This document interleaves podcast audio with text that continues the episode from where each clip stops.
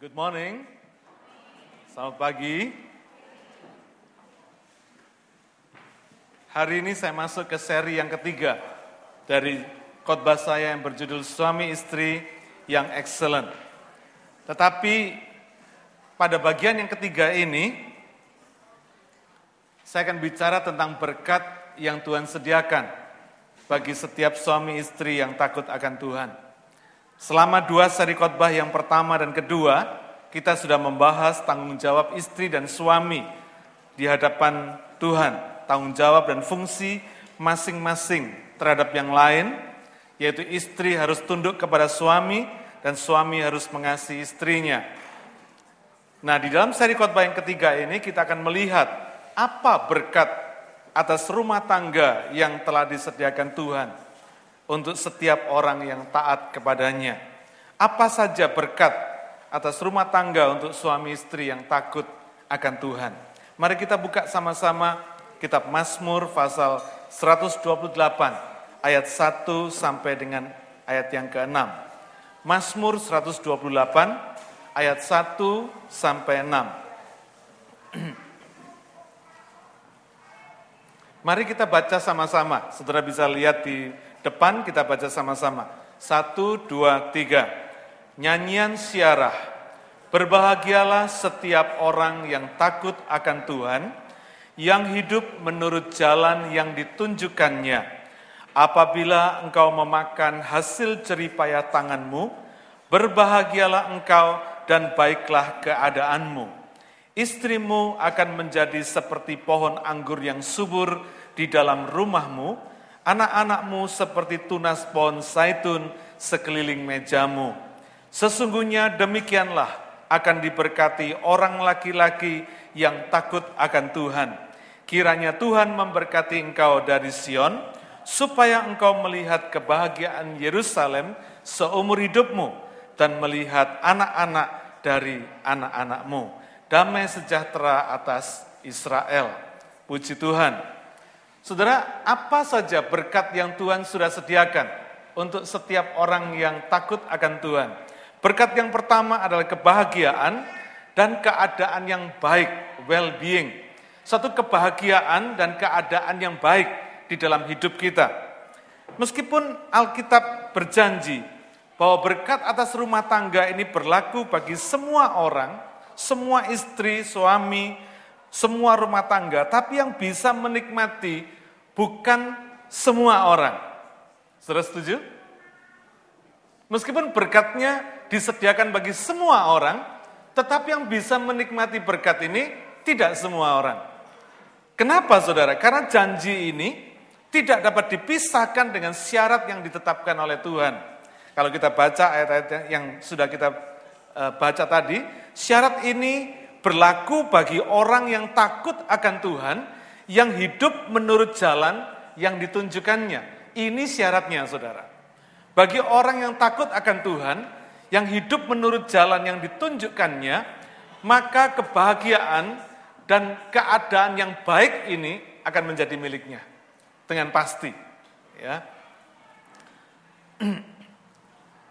Kalau suami istri melakukan firman Tuhan, maka mereka akan berbahagia dan mereka akan memiliki satu keadaan yang baik ketika mereka menikmati hasil jeripayahnya. Saudara, orang bahagia pasti baik keadaannya. Siapa yang setuju? Orang bahagia pasti baik keadaannya.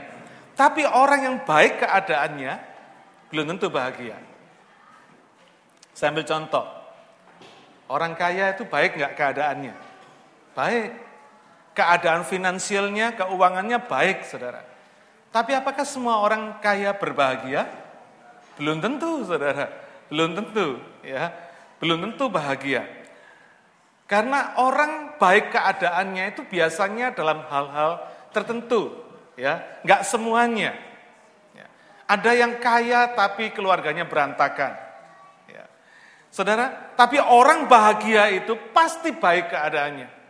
Kalau dia nggak baik keadaannya secara komprehensif, secara keseluruhan, dia nggak mungkin bahagia, saudara. Saudara bisa bayangin ya, saudara kaya raya, tapi rumah tangga saudara berantakan. Bisa bahagia nggak? Nggak bisa. Tapi orang bahagia itu adalah orang yang memiliki keadaan yang baik di dalam segala perkara. Dia mungkin tidak kaya, tapi dia juga tidak kekurangan. Cukup. Ya. Pekerjaannya nggak bikin stres, tapi dia bisa menikmati pekerjaannya. Dia happy dengan pekerjaannya. Mungkin hasilnya tidak terlalu banyak, tetapi dia bisa menikmati pekerjaannya dengan penuh sukacita. Orang yang seperti ini pasti bahagia. Keluarganya meskipun biasa-biasa sederhana, tetapi keluarganya bikin dia berbahagia, bikin dia happy, saudara. Nah, saudara banyak orang yang bisa mencari atau mendapatkan berkat Tuhan, tetapi tidak banyak yang bisa menikmatinya. Saudara mendapat berkat dengan menikmati berkat itu dua hal yang berbeda. Beda sekali. Saudara bisa menerima, bisa mencari berkat, tetapi saudara belum tentu bisa menikmati berkat itu. Nah, keadaan yang seperti ini pasti tidak membawa kita bahagia. Betul nggak saudara? Saudara susah-susah kerja. Saudara bisa menghasilkan keuangan berkat yang besar sekali. Tetapi saudara tidak bisa menikmati berkat karena saudara sakit. Bisa happy saudara? Tidak bisa. Saudara naik mobil Mercy tapi ke rumah sakit harapan kita. Cek cek up jantung seminggu sekali. Enak enggak saudara? Enggak mungkin bisa happy meskipun saudara menikmati kekayaan, meskipun saudara menikmati fasilitas di dunia yang begitu luar biasa, tetapi kalau kesehatan saudara tidak baik, saudara enggak mungkin bisa happy. Amin. Saudara orang yang berbahagia itu pasti punya keadaan yang baik. Dia pasti bisa menikmati hidupnya pasti bisa menikmati apa yang Tuhan sudah berikan kepadanya. Mari kita baca kitab pengkhotbah pasal 6 ayat 1 sampai dengan 2. Ini akan lebih menjelaskan kepada kita. Pengkhotbah pasal 6 ayat 1 sampai dengan 2. Ada suatu kemalangan yang telah kulihat di bawah matahari yang sangat menekan manusia. Orang yang dikaruniai Allah kekayaan, harta benda dan kemuliaan sehingga ia tak kekurangan suatu pun yang diingininya, tetapi orang itu tidak dikaruniai kuasa oleh Allah untuk menikmatinya, melainkan orang lain yang menikmatinya. Inilah kesia-siaan dan penderitaan yang pahit, saudara. Saudara, kita percaya bahwa kita menerima berkat Tuhan karena anugerahnya. Amin. Saudara dapat diberkati Tuhan bukan karena kita pinter, Bukan karena kita kuat, bukan karena kita hebat, tetapi karena anugerah Tuhan. Ya. Kita menerima keselamatan juga karena anugerah Tuhan. Amin. Jadi gerbang utama kita adalah gerbang anugerah. Orang Kristen itu memiliki satu gerbang yang namanya gerbang anugerah. Kehidupan kekristenan dimulai dari gerbang anugerah ini, anugerah keselamatan ini. Dan saya percaya kalau gerbang keselamatan ini sudah kita miliki, maka segala yang kita lakukan di dalam konteks anugerah ini, apa pun juga yang kita lakukan, keluarga kita bahagia juga karena kita mendapat anugerah Tuhan. Amin. Kita bisa dapat pekerjaan juga karena anugerah Tuhan. Semuanya kita nikmati karena anugerah Tuhan. Karena itu kalau kita percaya bahwa Anugerah Tuhan itulah yang membuat kita dapat menikmati berkat, dapat mendapat berkat, maka anugerah Tuhan yang sama membuat kita bisa menikmati berkat Tuhan. Pertanyaannya saudara, hari ini saudara termasuk orang yang mana? Orang yang hanya baik keadaannya, tapi tidak berbahagia? Atau orang yang bukan hanya baik keadaannya, tapi juga berbahagia. Saudara kira-kira masuk golongan yang pertama atau yang kedua? Yang pertama itu saudara baik keadaannya tapi saudara tidak happy. Tidak berbahagia. Siapa yang masuk golongan ini? Golongan pertama ini. Saudara tidak, kekurangan apa pun tapi saudara tidak berbahagia. Ada? Oh, sin-sin satu. Tidak apa-apa, bagus. Jujur. Ya. Nanti dia akan meningkat saudara dari golongan yang pertama jadi golongan yang kedua. Amin? Iya saudara. Siapa lagi yang masuk golongan pertama? Wah, di sini nggak ada ya. Yang ada di sana sini. Siapa yang masuk golongan kedua? Baik keadaannya, juga berbahagia. Siapa yang masuk golongan kedua? Cuma beberapa, yang lainnya abstain, saudara ya. Di tengah-tengah, gitu ya. Mungkin setengah baik gitu ya, setengah bahagia gitu saudara. Ya. Saudara, saya mau kasih saudara ilustrasi. Anda kata saya punya duit, tadi saya lupa, dompet saya ketinggalan di mobil. Anda kata saya punya duit 100 dolar, saudara bayangin ya di tangan saya ini ada duit 100 dolar. Kan uang uang terbesar ya Australia 100 dolar kan, warnanya hijau ya, saudara hafal semua kalau uang 100 dolar. Ya. Anda kata uang 100 dolar di tangan satu saya kucel-kucel, saya remet-remet. Nilainya berapa? Hah? Sudah dikucel-kucel, saudara? Udah diremet-remet. Berapa nilainya?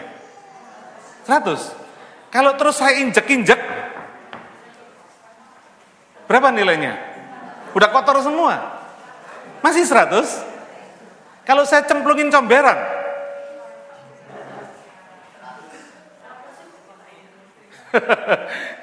udah kena kotoran, nilainya berapa? 100. Betul? Iya. Yang namanya uang 100 biar diapain aja, biar ngalamin apa aja, asal biar masuk comberan pun tetap nilainya 100 dolar. Betul nggak saudara?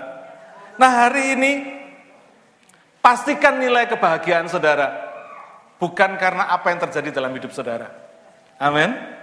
Biar nilai kebahagiaan saudara itu karena memang nilai saudara itu besar dan mulia di hadapan Tuhan. Amin. Karena kita ini memang anak-anak yang mendapat anugerahnya. Kita ini anak-anak kesayangan Tuhan. Nilai kita bukan karena saudara kaya atau miskin. Nilai kebahagiaan kita bukan karena kita pinter ataupun bodoh. Nilai kebahagiaan kita bukan karena apa yang terjadi dalam hidup kita. Mungkin kita pernah mengalami kegagalan.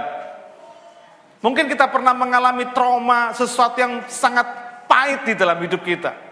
Pengalaman-pengalaman yang bikin kita punya trauma sampai sekarang pun kita masih belum lupa. Tetapi saya mau ajak saudara untuk pastikan nilai kebahagiaan saudara bukan tergantung pada apa yang terjadi dalam hidup kita. Tetapi tergantung pada apa yang Tuhan sudah kerjakan di dalam hidup kita. Beda nggak saudara? Nilai 100 dolar tadi itu bukan karena saya yang bikin, tetapi karena memang pabriknya, pemerintah Australia yang menciptakan, yang mencetak uang 100 dolar. Betul nggak saudara? Nah nilai saudara berarti hari ini, saudara memiliki kemuliaan hari ini bukan karena bagaimana baiknya kita, bukan karena kita ini orang hebat, bukan karena kita ini orang baik, bukan karena kita ini pinter kerja, bukan karena kita tuh punya kapasitas kemampuan yang luar biasa, bukan karena kita pinter segala-galanya, tetapi karena Tuhan yang membuat kita berharga. Nangkap gak saudara? Karena dia yang menciptakan kita, yang berkata, engkau berharga, berharga di mataku. Hari ini apa pun juga yang pernah terjadi dalam hidup saudara, Jangan pernah kecil hati. Apa pun kegagalan-kegagalan yang pernah saudara alami, entah itu kegagalan cinta, kegagalan pekerjaan, kegagalan rumah tangga, kegagalan apa pun juga yang hari ini engkau pernah alami dalam hidupmu. Jangan kecil hati. Karena kita ini anak-anak kesayangan Tuhan. Amin. Nilai kebahagiaan kita bukan ditentukan dari apa yang kita alami, Bukan ditentukan dari apa yang kita lakukan, tetapi dari apa yang Tuhan sudah lakukan atas hidup kita.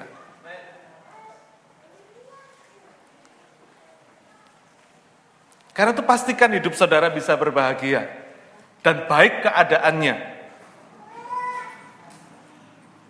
Kalau kita mentaati firman Tuhan, amin. Kalau kita taat kepada firman Tuhan, itu kuncinya. Karena sebagai anak-anak Tuhan, apa yang membuktikan kita anak Tuhan? Yaitu kita taat kepada firman Tuhan. Amin.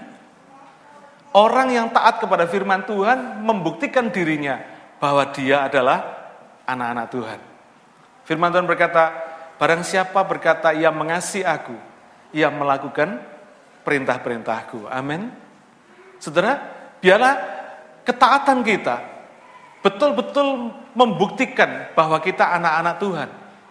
Membuktikan bahwa hidup kita itu memang betul-betul hidup yang berbahagia. Kenapa? Karena anak Tuhan yang dicintai oleh Tuhan. Kita punya status sebagai anak kesayangan Tuhan. Amin. Luar biasa saudara. Karena itu saya encourage saudara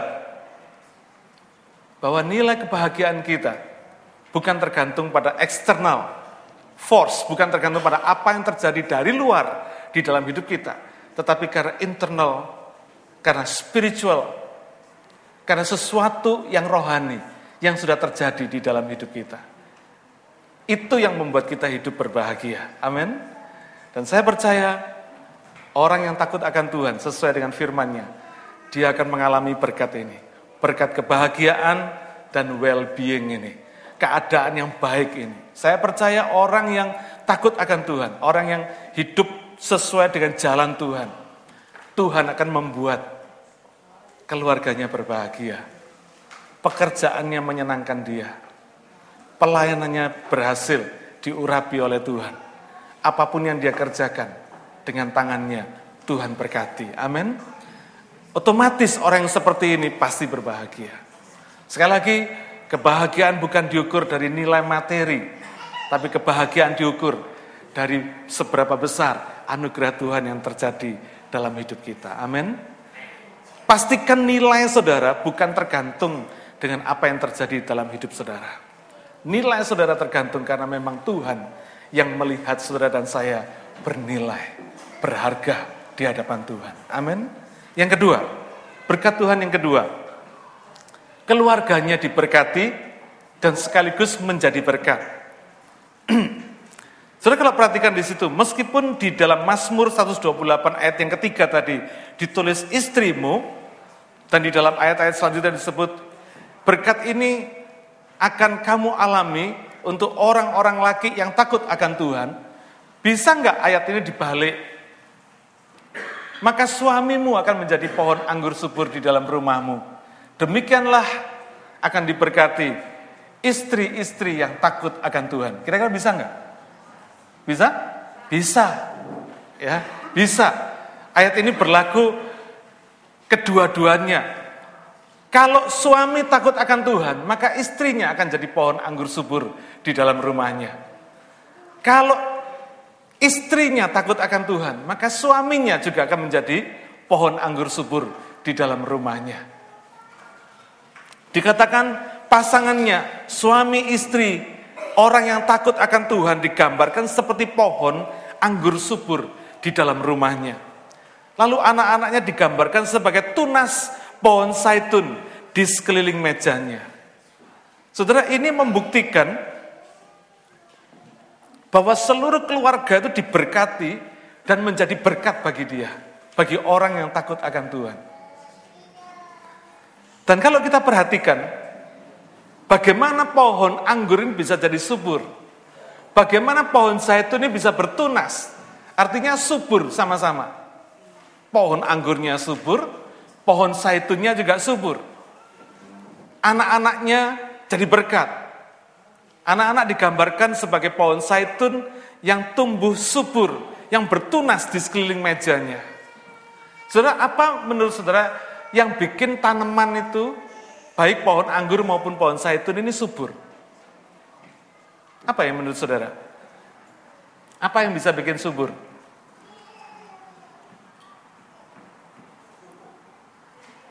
Pupuk. Apa yang bisa bikin subur?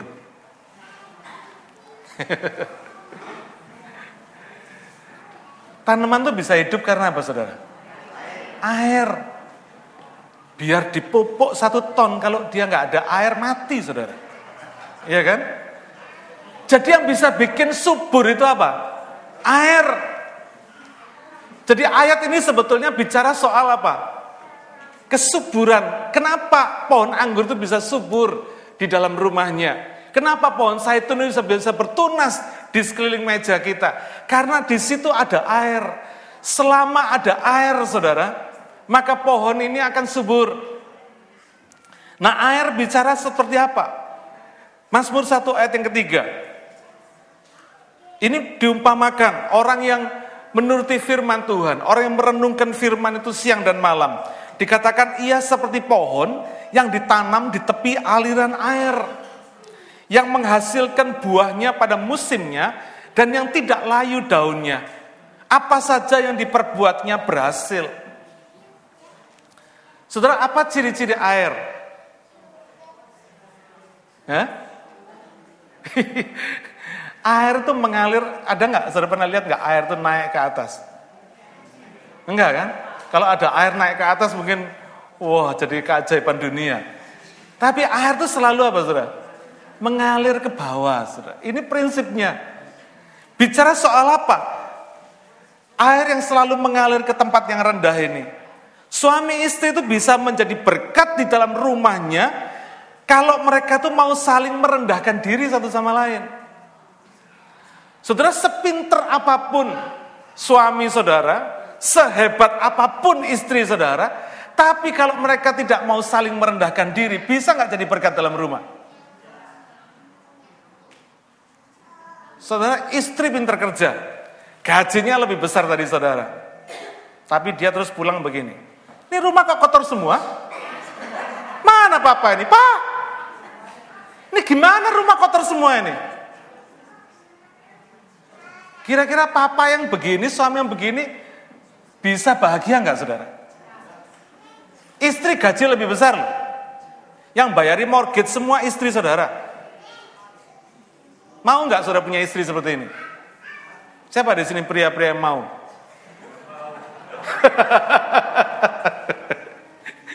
ya meskipun istrinya hebat, pinter kerja, cantik jelita,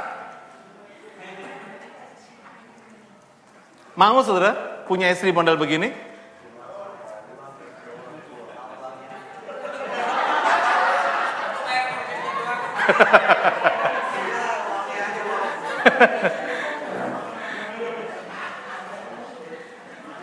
Nakalan suami-suami sudah ya. Uangnya tok yang mau.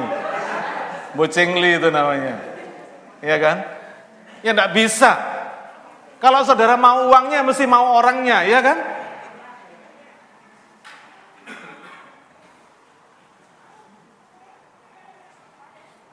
Bagaimanapun hebatnya pasangan kita, tapi kalau mereka tidak mau, tidak bisa saling merendahkan diri, tidak akan bisa happy, saudara.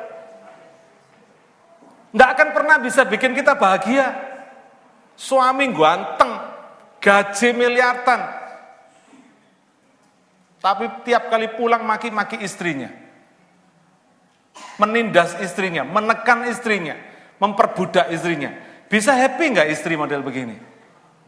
Apakah suami model begini bisa jadi anggur subur dalam rumahnya? Enggak, saudara.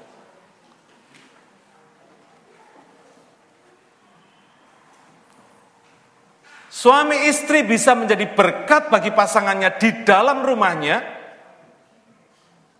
bisa melihat anak-anaknya bertumbuh subur di sekeliling mejanya, artinya dekat dengan keluarga, Kalau suami istri mau saling merendahkan diri. Filipi 2 ayat 1 sampai dengan 4 berkata demikian. Jadi karena dalam Kristus ada nasihat, ada penghiburan kasih, ada persekutuan roh, ada kasih mesra dan belas kasihan, karena itu sempurnakanlah sukacitaku dengan ini. Dengan kata lain, Biarlah engkau berbahagia dengan ini. Hendaklah kamu sehati sepikir dalam satu kasih, satu jiwa, satu tujuan. Dengan tidak mencari kepentingan sendiri atau puji-pujian yang sia-sia. Sebaliknya hendaklah dengan rendah hati yang seorang menganggap yang lain lebih utama daripada dirinya sendiri. Dan janganlah tiap-tiap orang hanya memperhatikan kepentingannya sendiri, tetapi kepentingan orang lain juga. Saudara, kalau suami istri mau saling merendahkan diri, maka mereka tidak akan mencari kepentingan sendiri. Mereka tidak akan egois, tidak penuh tuntutan. bisa merasa puas. Tanpa kerendahan hati, saudara tidak akan pernah puas. Saudara, kita pasti akan lihat jeleknya pasangan kita terus. Betul? Karena apa? Kita merasa lebih baik dari dia, betul nggak saudara? Kalau kita sudah merasa lebih baik dari pasangan kita, maka apa pun yang dikerjakan oleh pasangan kita pasti salah. Pasti jelek di mata kita, saudara. Berapa banyak suami yang selalu menganggap istrinya jelek? Bukan jelek wajahnya, tapi selalu punya kekurangan. Berapa banyak suami yang menganggap dirinya betul terus, betul sendiri, istrinya salah terus. Sebenarnya kalau orang sudah memiliki image seperti itu, apa pun yang dikerjakan oleh pasangan kita, pasti salah, saudara. Pasti tidak akan menyenangkan kita, betul nggak, saudara? Dan pasti tidak akan pernah memuaskan kita. Kalau istri sudah nganggap suami pelit, dikasih berapapun tetap dianggap pelit. Betul nggak? Saudara, tidak akan pernah bisa punya puas, rasa puas dalam hati. Nggak akan pernah. Saudara dikasih seribu dolar pun saudara masih berkata, kok cuma seribu? Saudara dikasih dua ribu dolar, saudara berkata, kok cuma dua ribu? Istri yang lain lima ribu dolar. Sudah dikasih 5 ribu dolar pun sudah berkata, kok cuma 5 ribu? Belanja gue lebih dari 5 ribu. Sudah nggak akan pernah ada puasnya, nggak akan pernah ada rasa terima kasih, rasa syukur di hadapan Tuhan. Tapi kalau orang pasangan tadi itu saling merendahkan diri di hadapan Tuhan, pasti puas. Ter.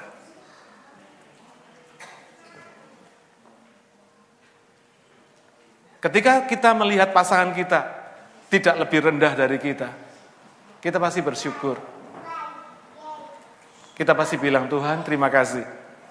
Biar suami saya nggak kayak Michael Douglas, tapi dia cakep loh buat saya. Amin.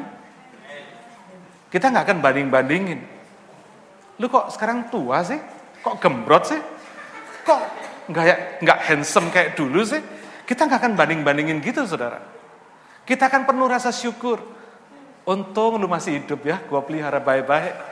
Gua jaga makannya supaya nggak darah tinggi, kira-kira gitu saudara ya. Saudara, kita akan bisa menghargai apa yang Tuhan berikan kepada kita. Kita bisa bersyukur, saudara. Meskipun khotbah saya ini tentang suami istri, tapi saya percaya yang belum merit pun akan diberkati. Amin. Karena besok kalau sudah merit, Jangan melakukan kesalahan yang sama dengan yang sudah merit. Amin. Saudara, biarlah rasa syukur kita itu terjadi karena kita melihat pasangan kita itu lebih utama dari kita. Jadi orang yang rendah hati itu tidak melihat kepentingan diri sendiri, tidak mencari kepentingan diri sendiri, tidak mencari pujian yang sia-sia, tidak minta dipuji, tidak menuntut untuk dipuji, tapi selalu memberi pujian dengan tulus. Saya garis bawahi pujian dengan tulus. Jangan pujian lip service, saudara. Orang itu ngerti kalau saudara itu bahasa basi, ngerti nggak? Jangan saudara pikir suami istri saudara itu nggak ngerti loh kalau saudara muji dengan bahasa basi. Kalau waktu saudara, waktu suami saudara ngasih duit saudara, saudara aduh suamiku, engkau baik sekali. You are the best husband in the world, gitu saudara. Karena apa? Karena baru dikasih duit.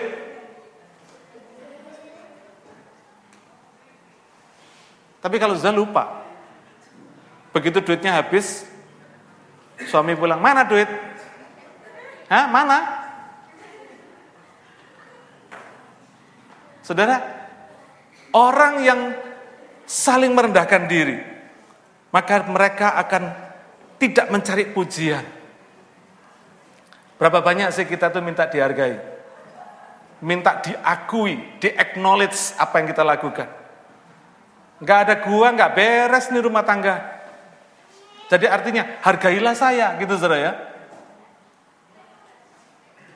Lu nggak kawin sama gua, lu masih jadi tukang rombeng lu.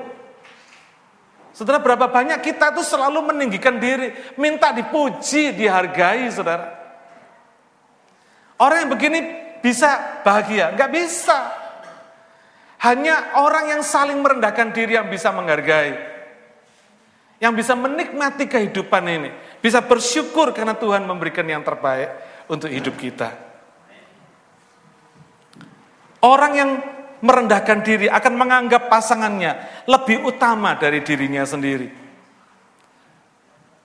Dia bisa respect, dia bisa menghargai, dia bisa menghormati pasangannya, saudara. Apa pun yang dilakukan oleh pasangannya, dia bisa menghargai. Suami-suami, meskipun istri saudara mungkin tidak pinter masak kayak koki restoran, tapi saya rindu saudara makan masakan istri saudara apa adanya. Amin. Tapi saudara jangan ragu-ragu untuk berkata kalau memang kurang enak, sebutin kurang enaknya di mana. Kurang asin, kurang manis, kurang gurih, kurang apa, kasih tahu saudara. Jangan cuma difonis nggak enak, Istri saudara perlu input, amin. Perlu masukan.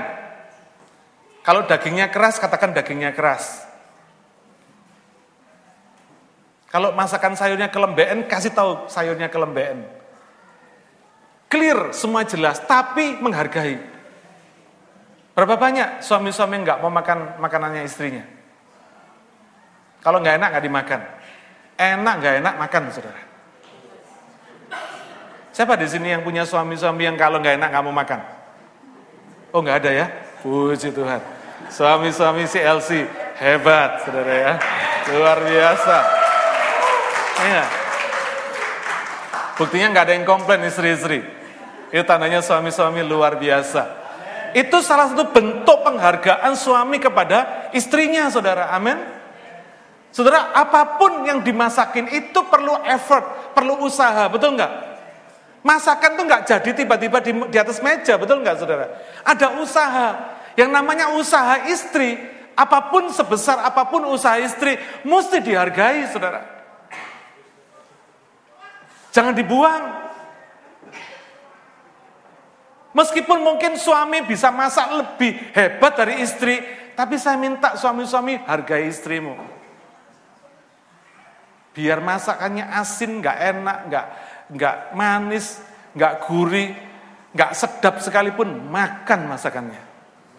Hargai, hargai istri saudara, hargai usahanya, amin. Saudara tiap kali kalau sudah makan masakan saudara yang kurang sesuai dengan selera saudara, suami-suami saya ajarin rahasianya. Saudara berkata, syukur puji Tuhan. Karena hari ini masih ada yang dimasak, betul?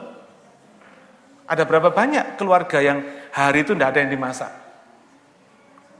Syukur puji Tuhan, karena istri saya masih bisa masak. Ada berapa banyak istri yang terbaring koma nggak bisa masak. Saudara, hargai. Kalau kita bisa menghargai, saya percaya pasangan saudara pasti berbahagia. Amin. Caranya menghargai gampang, saudara. Bilang aja, ma, masakanmu hari ini enak, cuma kurang asin. Enak mah, cuma kurang sedap. Enak nggak di telinga saudara? Enak saudara. Enak mah, cuma kurang banyak. Gitu. Kira-kira begitu. Ya. Buatlah pasangan saudara itu berbahagia. Karena apa? Saudara menghargai dia. Saudara mau merendahkan diri. Untung gua pulang kerja capek-capek ada yang masakin. Puji Tuhan. Bersyukur, maka hati kita akan berbahagia, saudara. Saya percaya kalau kita mau merendahkan diri, ada respek, ada penghargaan, dan ada rasa hormat. Kalau kita mau merendahkan diri, maka kita akan memperhatikan kepentingan pasangan kita masing-masing. Berapa banyak pasangan yang nggak peka dengan kebutuhan pasangannya. Ada nggak saudara, suami istri yang nggak peka terhadap kebutuhan pasangannya? Saya percaya kalau pasangan-pasangan mau merendahkan diri, maka dia akan diberi pengurapan oleh Tuhan, sehingga dia bisa menjadi peka terhadap kebutuhan pasangannya. Ngerti kebutuhan pasangannya, saudara. Butuh dipijitin, dipijitin. Butuh dimasakin, dimasakin.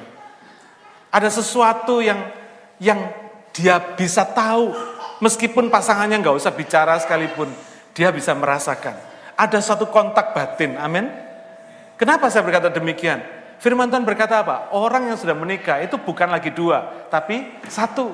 Artinya apa? Apa yang dirasakan oleh suami, dirasakan juga oleh istri. Apa yang dirasakan oleh istri, dirasakan juga oleh suami. Jadi ada satu kepekaan. Tetapi kalau kita tidak mau merendahkan diri satu sama lain, kita ini tidak akan pernah peka, saudara. Nggak akan pernah peka terhadap kebutuhan pasangan kita. Kita akan isi going aja, saudara. Gak akan pernah diberi kepekaan. Kenapa? Karena gak merendahkan diri. Kita gak akan bisa menjadi pohon anggur subur di dalam rumah kita. Kenapa? Karena tidak mau merendahkan diri. Orang yang mau kalau pasangan itu saling merendahkan diri, saya percaya pasangannya pasti berbahagia. Pasti happy.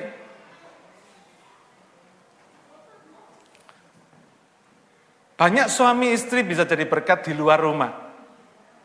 Tapi di dalam rumah kayak barongsai. Tidak jadi berkat. Mengerikan. Menjengkelkan. Saudara kenapa bisa begitu? Kenapa banyak suami istri bisa jadi berkat di luar rumah, tapi jadi beban di dalam rumah? Kenapa bisa begitu? Enggak ada lain. Karena kebanyakan persoalan suami istri itu karena tidak adanya kerendahan hati. Kalau sudah tidak ada kerendahan hati, maka saya percaya orang itu tidak akan pernah bisa bahagia.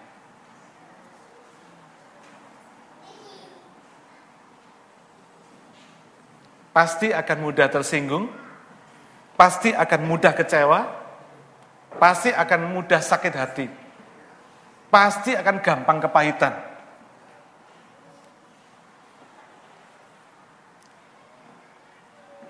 makin tinggi bangunan, itu beban angin makin besar.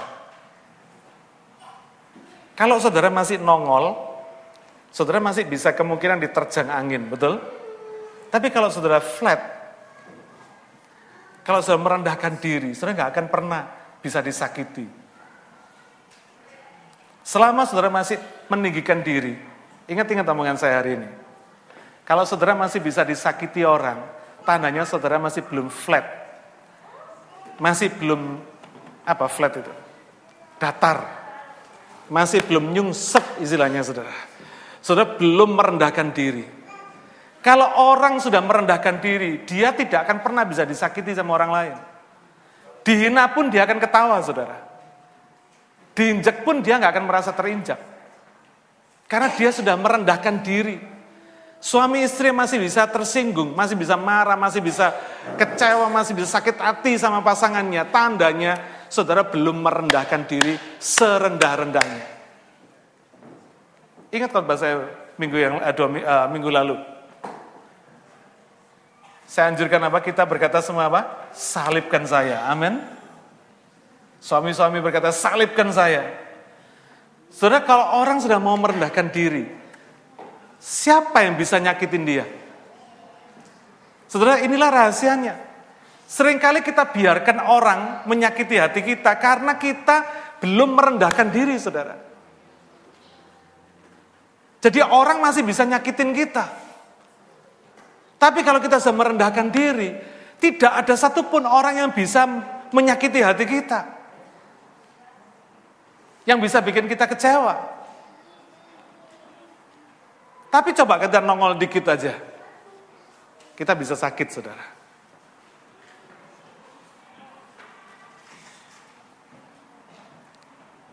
Karena itu hari ini saya encourage saudara. Mari kita saling merendahkan diri satu sama lain. Amin. Dan orang yang rendah hati itu tidak ada yang menyadari dirinya rendah hati. Sama dengan kedewasaan. Sama dengan kejujuran. Tidak ada yang bisa menyadari dirinya jujur.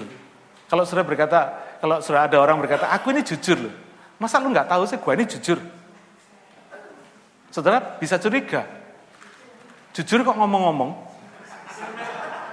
Iya toh? Coba kalau ada orang yang berkata, hei, apa lu nggak tahu, gue ini rendah hati loh. Saya ini rendah hati loh. Orang sekampung saya semua tahu kalau saya ini rendah hati loh. Rendah hati nggak dia? Enggak, saudara. Dia mening, men, menyombongkan kerendahan hatinya. Dia enggak rendah hati. Terus kalau dia bisa, kalau ada orang berkata, masa lu nggak tahu, gue ini udah dewasa rohani. Gue udah dewasa rohani. Ini dewasa rohani enggak, saudara? Enggak, malah kelihatan kekanak-kanakannya. Orang yang dewasa itu enggak akan berkata dirinya dewasa, tapi orang lain bisa melihat dirinya dewasa. Betul enggak saudara? Dan kedewasaan itu tidak tergantung sama umur jasmani.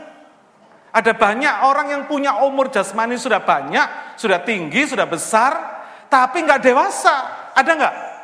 Ada, banyak. Ada banyak anak muda secara umur masih muda, tetapi kedewasaannya kelihatan sekali. Apakah kalau orang sudah merit menunjukkan dia dewasa? Halo? Belum tentu. Mungkin secara fisik dia dewasa. Tapi secara rohani belum tentu dewasa. Karena itu hari ini saya mengajak kita semua, mari kita saling merendahkan diri. Suami istri jangan berlomba tinggi kekuasaan atau besarnya kekuasaan. Mari mulai sekarang, bikin lomba rendah hati. Suami istri bikin perlombaan kerendahan hati. Kepada pasangan yang saya konseling, saya ngajarin mereka untuk bikin lomba rendah hati. Setiap minggu dibikin skornya. Kalau tersinggung berarti belum rendah hati, tulis minus satu. Kalau istri atau pasangan suami saudara melakukan sesuatu yang menjengkelkan saudara dan saudara tidak sakit hati, tulis plus satu. Gampang tau saudara? Nanti akhir minggu saudara jumlah semua. Nilainya saudara masih minus atau sudah plus. Gak usah, gak usah malu-malu, gak apa-apa. Yang penting saudara progresif, ada progresnya. Kalau minggu lalu minus lima, minggu ini harusnya ya minus empat lah gitu saudara. Terus begitu, lama-lama saudara gak akan terasa. Maka kerendahan hati saudara itu akan menjadi satu hal yang natural dalam hidup saudara. Saudara gak merasa, tapi tiba-tiba istri atau pasangan saudara, suami saudara akan merasakan, hei, suami saya, istri saya sekarang jadi rendah hati loh. Merasa, saudara. Orang yang rendah hati itu bisa dirasakan, bisa kentara, bisa kelihatan. Amin. Karena itu hari ini saya mengajak saudara, mari kita bikin lomba rendah hati di dalam keluarga kita. Saudara, kalau kita saling merendahkan diri, saudara lihat, saudara bisa menikmati hidup ini dengan luar biasa.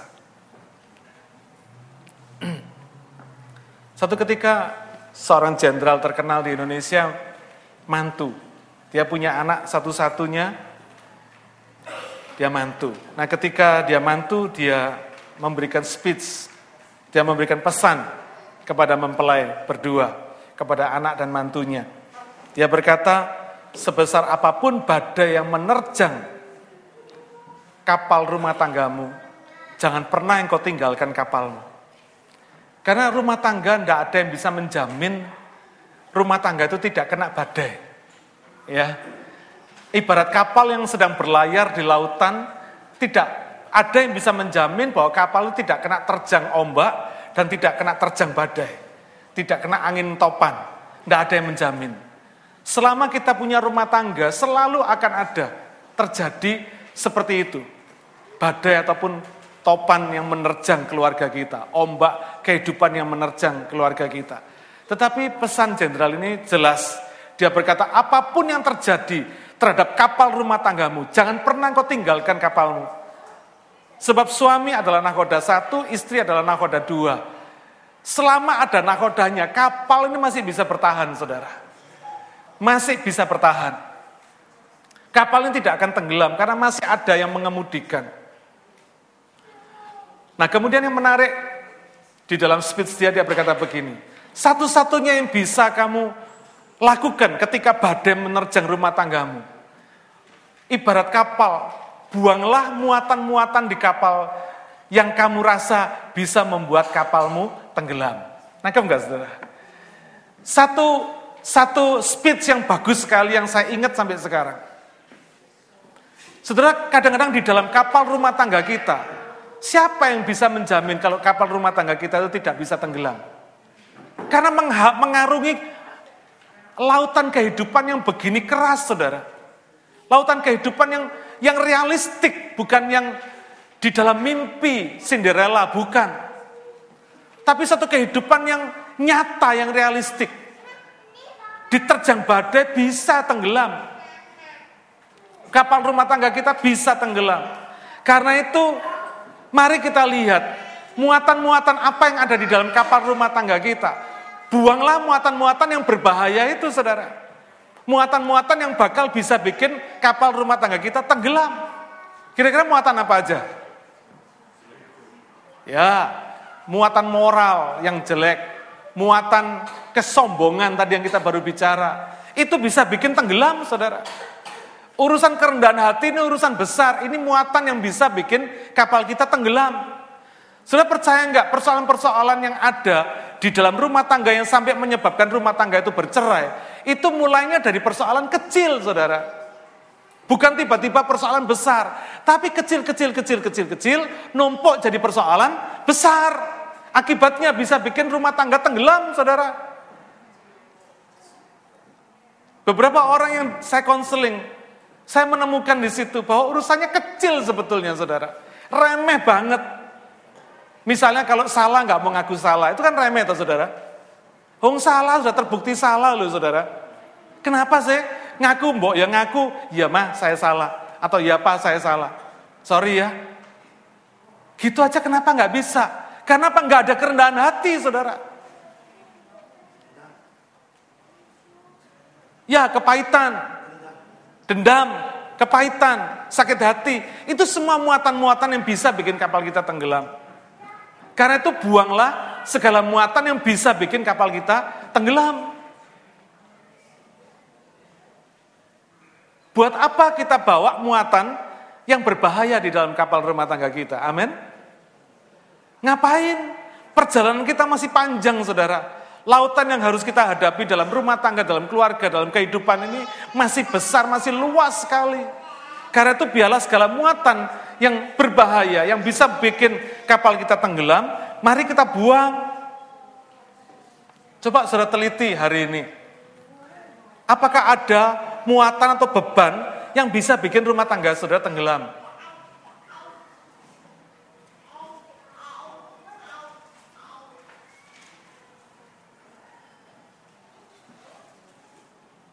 Apakah ada kejujuran di situ? Apakah ada kerendahan hati di situ, di rumah tangga saudara? Mari segera kita buang muatan-muatan yang berbahaya itu dan selamatkan kapal kita. Amin.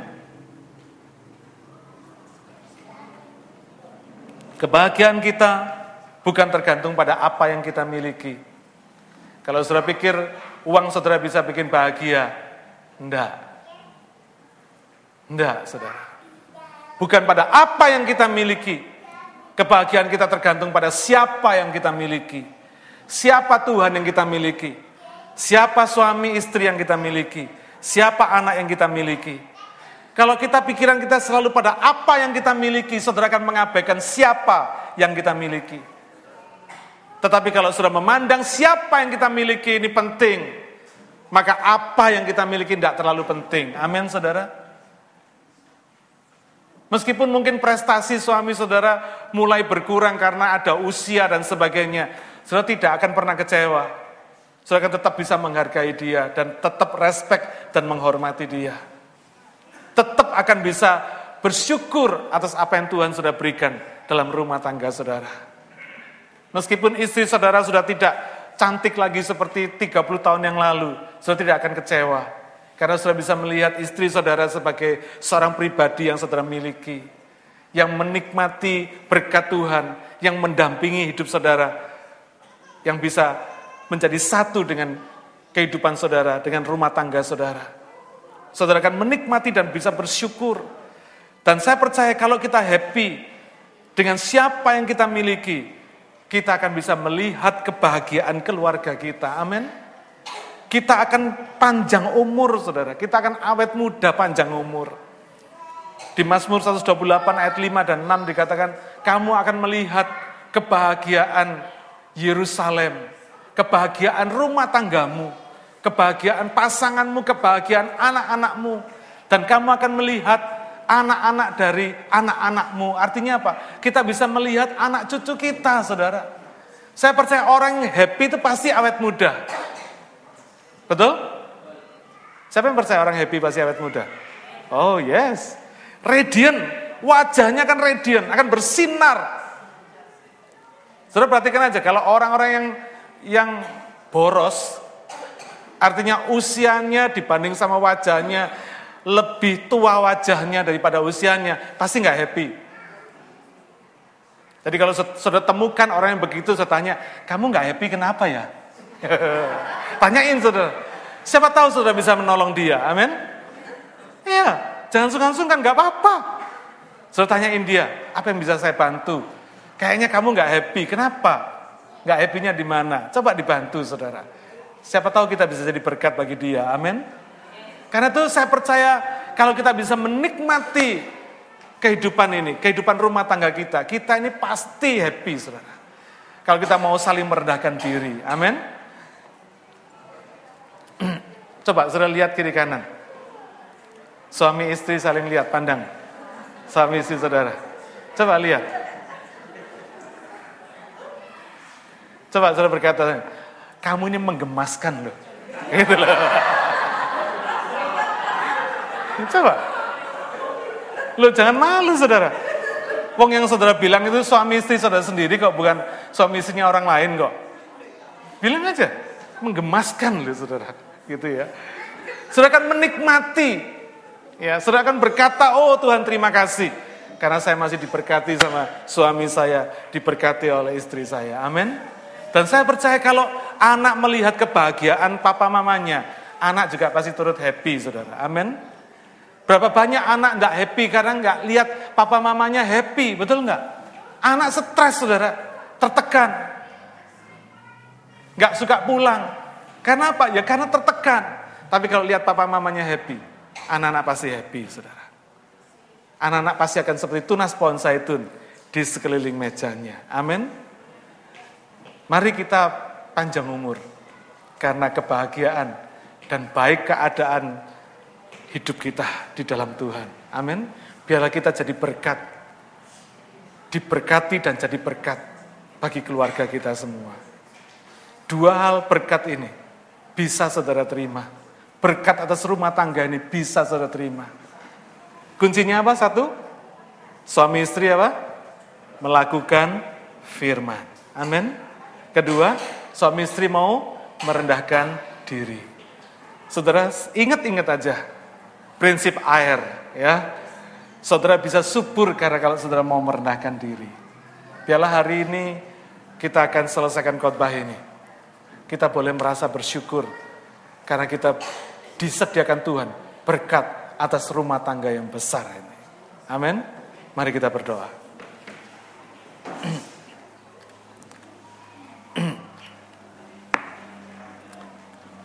Bapak kami bersyukur, kami percaya bahwa hari ini Engkau membukakan kepada kami satu rahasia besar. Rahasia berkat atas rumah tangga yang sudah Engkau siapkan, yang sudah Engkau sediakan bagi kami semua. Berkat kebahagiaan dan berkat keadaan yang baik ketika kami harus ketika kami menikmati hasil jeripayah kami. Tuhan kami bersyukur kalau hari ini kami bisa menikmati jeripayah kami. Bukan hanya mencari dan mendapatkan berkatmu, tapi juga bisa menikmati berkatmu. Kami tahu ini semua karena anugerahmu, karena kebaikanmu kepada kami. Ampuni kami kalau kami sering kali melalaikan firmanmu. Kami tidak mau saling merendahkan diri. Kami selalu mementingkan kepentingan kami sendiri dan tidak peka terhadap kebutuhan pasangan kami. Engkau tolong kami Tuhan, supaya kami boleh memiliki hidup yang bahagia dan baik keadaannya ini. Karena kami terus merendahkan diri satu dengan yang lain. Tuhan tolong agar supaya kami terus ingat untuk melakukan firman-Mu. Untuk terus konsisten melakukan firman-Mu dan saling merendahkan diri. Tuhan kami tahu hanya karena Engkau, maka hidup keluarga kami akan berbahagia dan baik keadaannya. Tuhan kami berdoa, kami minta agar supaya kami semua, Engkau curahkan anugerahmu, supaya kami bisa hidup berbahagia. Supaya suami istri bisa hidup berbahagia, menikmati kebahagiaan, karena suami istri saling merendahkan diri, bukan saling menekan, bukan saling menginjak, tetapi saling melayani sebagai seorang hamba. Tuhan terima kasih. Kami minta pengurapanmu untuk para suami dan para istri. Demikian juga kami minta pengurapanmu untuk anak-anak kami semua. Supaya keluarga kami berbahagia. Menikmati sukacita hidup yang sudah disediakan oleh Tuhan. Terima kasih Bapak. Terpujilah namamu. Meteraikan firmanmu dalam hati kami semua. Dan buatlah kami berbahagia. Di dalam nama Tuhan Yesus, kami berdoa dan mengucap syukur. Haleluya. Amin. Tuhan memberkati saudara.